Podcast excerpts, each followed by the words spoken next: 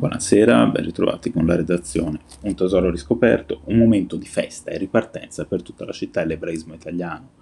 È lo spirito che ha contraddistinto la presentazione in sinagoga Vercelli dell'antico Aron del XVII secolo al centro negli scorsi mesi di un'azione di restauro fortemente voluta dalla presidente della comunità ebraica vercellese Rossella Bottini Treves, quale ricercatrice storica e detentrice di memorie storiche familiari coadiuvata a livello professionale dall'architetto Paola Valentini con il sostegno economico della Compagnia di San Paolo, della Fondazione Cassa del Risparmio Torino e della Fondazione Cassa del Risparmio di Vercelli.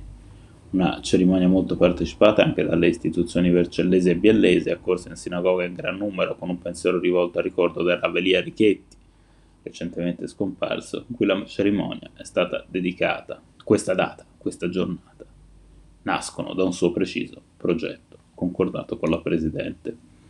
È stato il nostro modo per dirgli grazie, i suoi insegnamenti, gli insegnamenti di un grande maestro sono sempre con noi, sottolinea Bottini Treves. Folta la partecipazione anche del mondo ebraico, ufficiata da Rav Ariel di Porto, la cerimonia in memoria del Rav Richetti ha visto gli interventi del vicepresidente dell'Unione delle Comunità Ebraiche Italiane Giulio Disegni, del presidente della comunità ebraica di Milano Milas Bani, del consigliere veronese dell'Unione Roberto Israel, che ha letto un messaggio di Rav Umberto Piperno.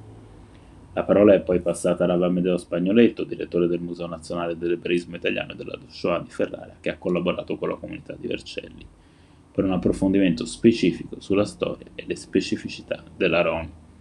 Rav Spagnoletto ha illustrato al pubblico la storia e il significato della Ron nella tradizione ebraica con riferimenti ai più antichi esempi.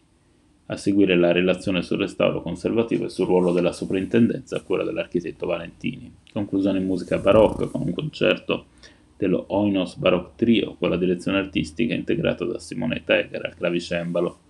Tra i tanti presenti, il presidente della comunità ebraica torinese e presidente del Maestario Disegni, la consigliera Uccia di Mantova, Liscia Vitali Nord Salaron seicentesco è stato spiegato accompagnato i principali momenti di vita sinagogale già prima della clausura del ghetto vercellese.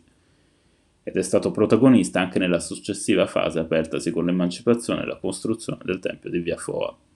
Stilisticamente si tratta di un'opera barocca dipinta con finti marmi che rimanda a una struttura architettonica con colonne e capitelli, decorata con elementi vegetali e geometrici scolpiti e in parte dorati corpo centrale, destinato alla conservazione dei rotoli della legge, è costituito da un vano, il cui interno è rivestito di broccato rosso. Completano l'opera due pannelli linei verosimilmente di recupero e databili alla metà del Settecento, con iscrizioni in ebraico dorate su fondo verde, un grande e importante patrimonio recuperato.